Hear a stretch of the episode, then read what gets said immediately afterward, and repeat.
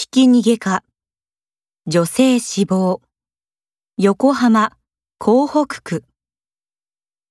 18日午後9時ごろ、横浜市港北区港町の JR 横浜線の踏切近くの市道で、女性が血を流し、うつ伏せで倒れているのを近くに住む男性が見つけ、110番通報した。